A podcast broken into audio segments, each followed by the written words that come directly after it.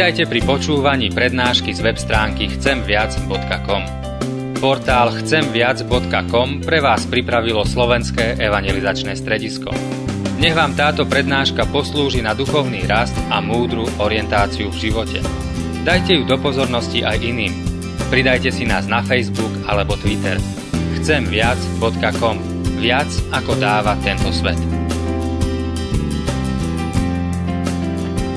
Milí bratia a milé sestry, skrze vieru v Pána Ježiša Krista. Job položil otázku, ako môže byť človek spravodlivý pred Bohom. Je to otázka, ktorú si kladol aj zúfalý Martin Luther, ktorý si bol vedomý svojich hriechov.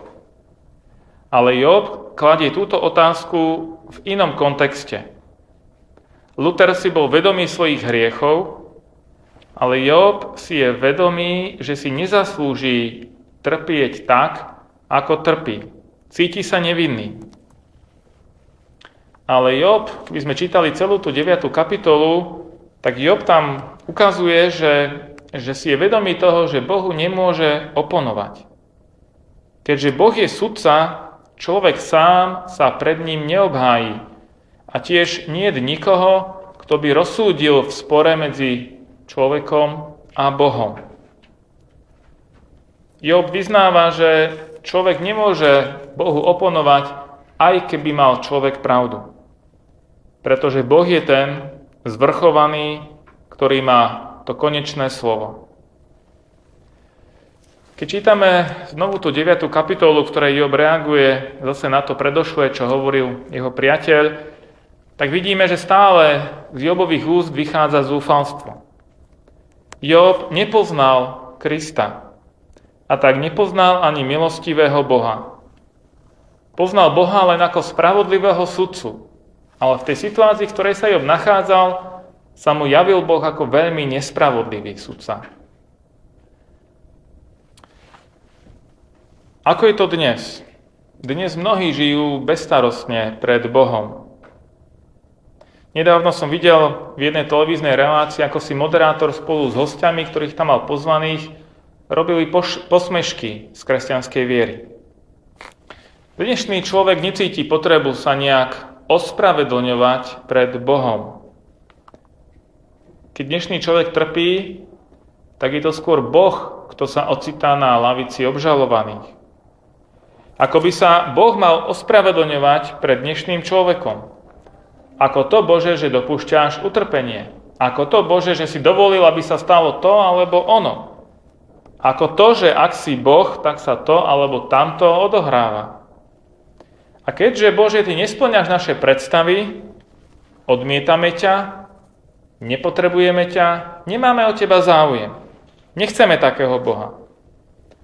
Dnešný človek už vyriekol rozsudok nad Bohom ale neuvedomuje si, že tým vlastne vyriekol súd aj nad sebou. Ale neriešme tu dnes dnešného človeka, ktorý je veľmi anonymný. Pozrieme sa dnes na seba. My sme konkrétni a my sme tu. Možno my naozaj nie sme tým dnešným človekom. Možno, že sme včerajší práve preto, že ešte sa vážne zamýšľame nad Pánom Bohom. Ale to nevadí, ak sme včerajší. Ak berieme Pána Boha vážne, tak skôr či neskôr sa dostaneme k takej otázke, ako si kladol napríklad v tej situácii aj Job. Ako je možné sa ospravedlniť pred Bohom? Ono, nemusíme sa diviť, že o Bohu hovoria ľahko vážne ľudia, ktorí sú možno mladí, silní, zdraví, možno aj úspešní. Ale je na zamyslenie, ak ľahko vážne berie otázku o Bohu človek, ktorý obrazne povedané je už jednou nohou v hrobe. Človek, ktorý je na hranici alebo sa blíži k tej hranici svojho života, by nemal pristupovať k životu ani k svojej smrti ľahko vážne. podstate je to veľká milosť, že my máme čas znovu a znovu premýšľať o otázkach väčšnosti. Že nám je darovaný čas, kedy môžeme dať ešte do poriadku svoj život aj pred Bohom, aj pred druhými ľuďmi. Veď koľkí ľudia boli odvolaní z tejto časnosti do väčšnosti bez tej príležitosti, aby sa pripravili nejako na svoj odchod. Ten odchod prišiel veľmi náhle. Práve v týchto dňoch môžeme uvažovať o viacerých takýchto tragických udalostiach, či už o tom nedávnom nešťastí leteckom s hokejistami v Rusku, ktorý sa dotkol istým spôsobom aj mnohých tu na Slovensku, alebo zajtra, kedy je 10. výročie e, toho útoku na tým rakodrapy, tzv. dvojičky v New Yorku. Tých príkladov, kedy koniec prišiel náhle a veľmi neočakávane, máme veľmi veľa. A v podstate aj tieto udalosti sú pre nás takým mementom, takým varovaním, aby sme sa my pripravili, kým ešte ten čas máme. Pretože môže prísť chvíľa, že už žiaden extra čas, žiaden čas navyše nedostaneme. A tak, aby sme boli pripravení. Ako teda nájsť milostivého Boha? Ako sa pred Bohom ospravedlniť? Alebo inými slovami, ako môžeme pred Bohom obstáť?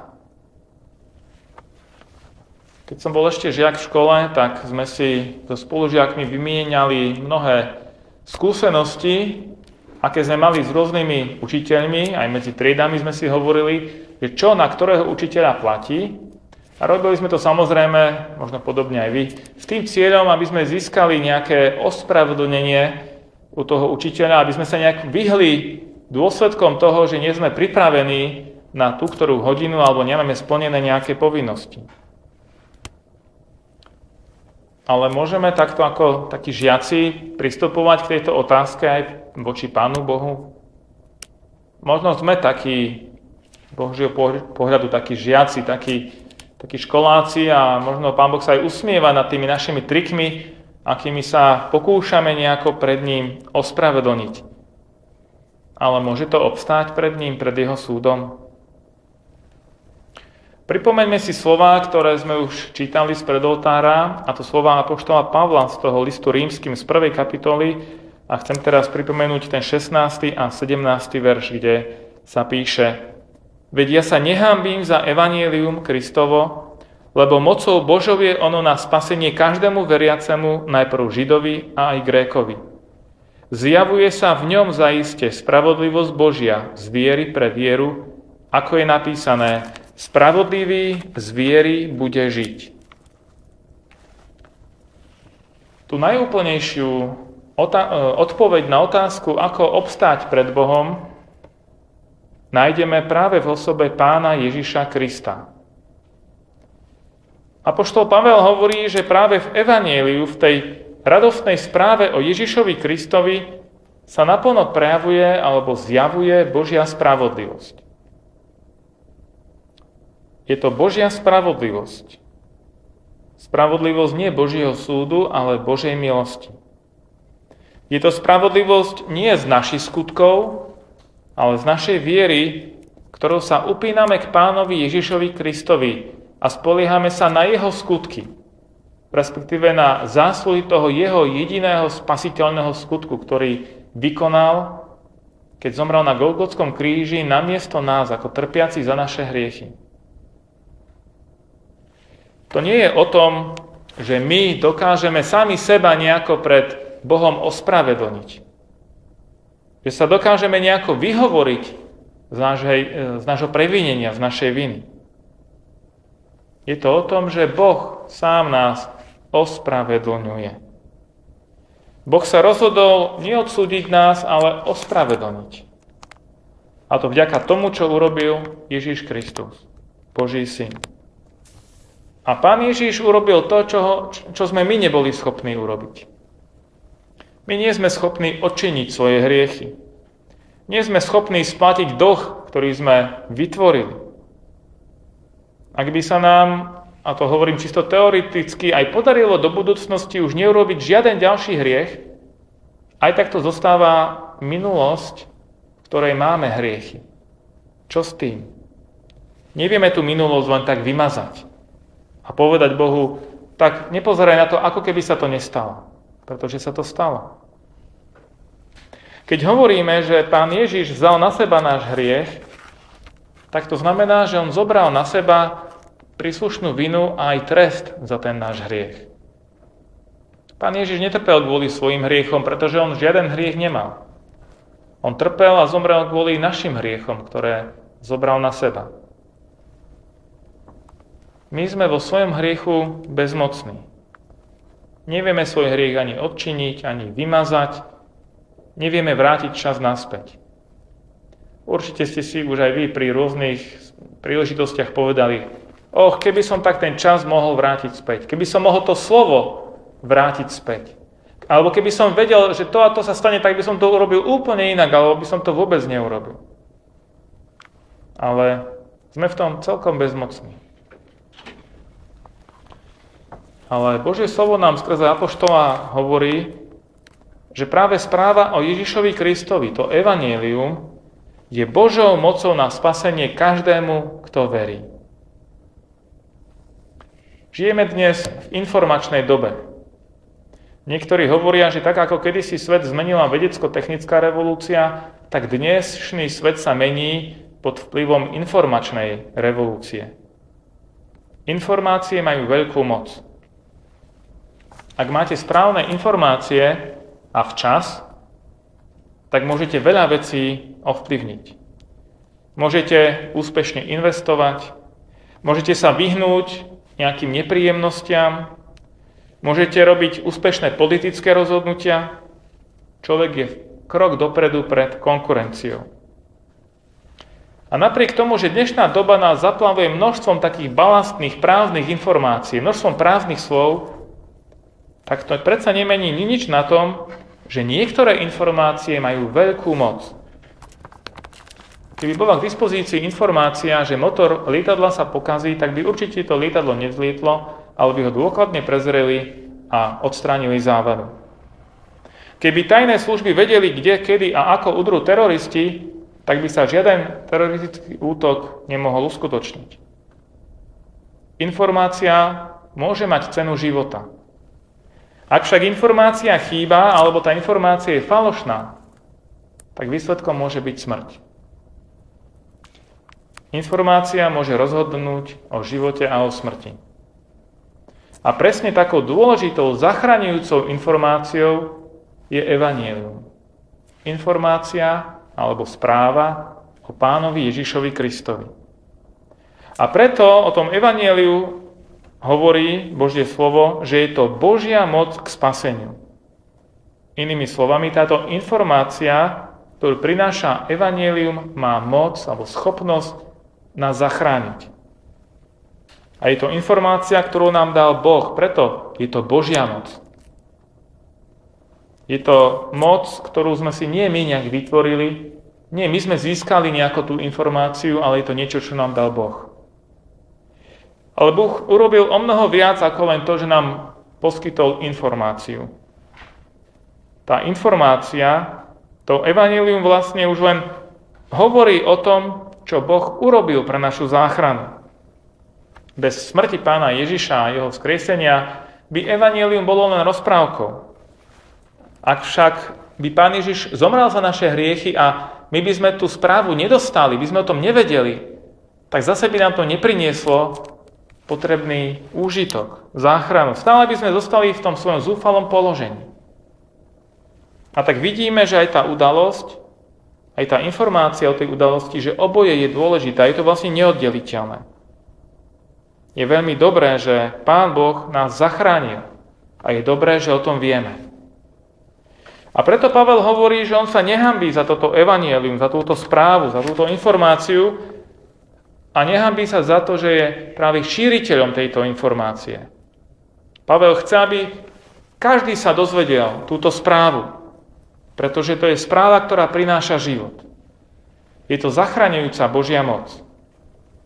Pán Boh nás skrze Ježiša Krista zachránil z hriechu. A je dobré, že o tom môžeme vedieť. Pretože bez tejto informácie by sme nemohli mať ani vieru. Bez tejto správy o Ježišovi Kristovi nemôžeme mať skutočnú vieru. Môžeme mať sny, môžeme mať túžby, kaďaké ilúzie, nejaké nádeje či falošné viery, ale nie tu pravú zachraňujúcu vieru. Pretože tá viera, ktorá prináša človeku záchranu, teda spasenie, je práve tá, ktorá sa upína alebo spolieha k Evangeliu Ježiša Krista. Tá zachraňujúca viera spočíva v tom, že sa spoľahneme na tú správu o Ježišovi Kristovi.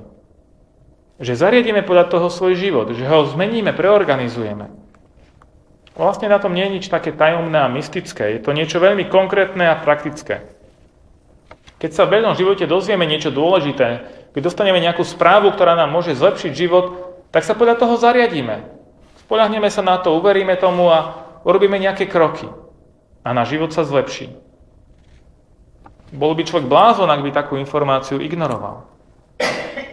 Čo urobí pacient, ak sa dozvie, že, že niečo mu môže zlepšiť jeho zdravotný stav? No on sa chytí tej informácie a robí kroky smerom k tomu, aby to vyskúšal, aby, aby podľa toho zariadil svoj život.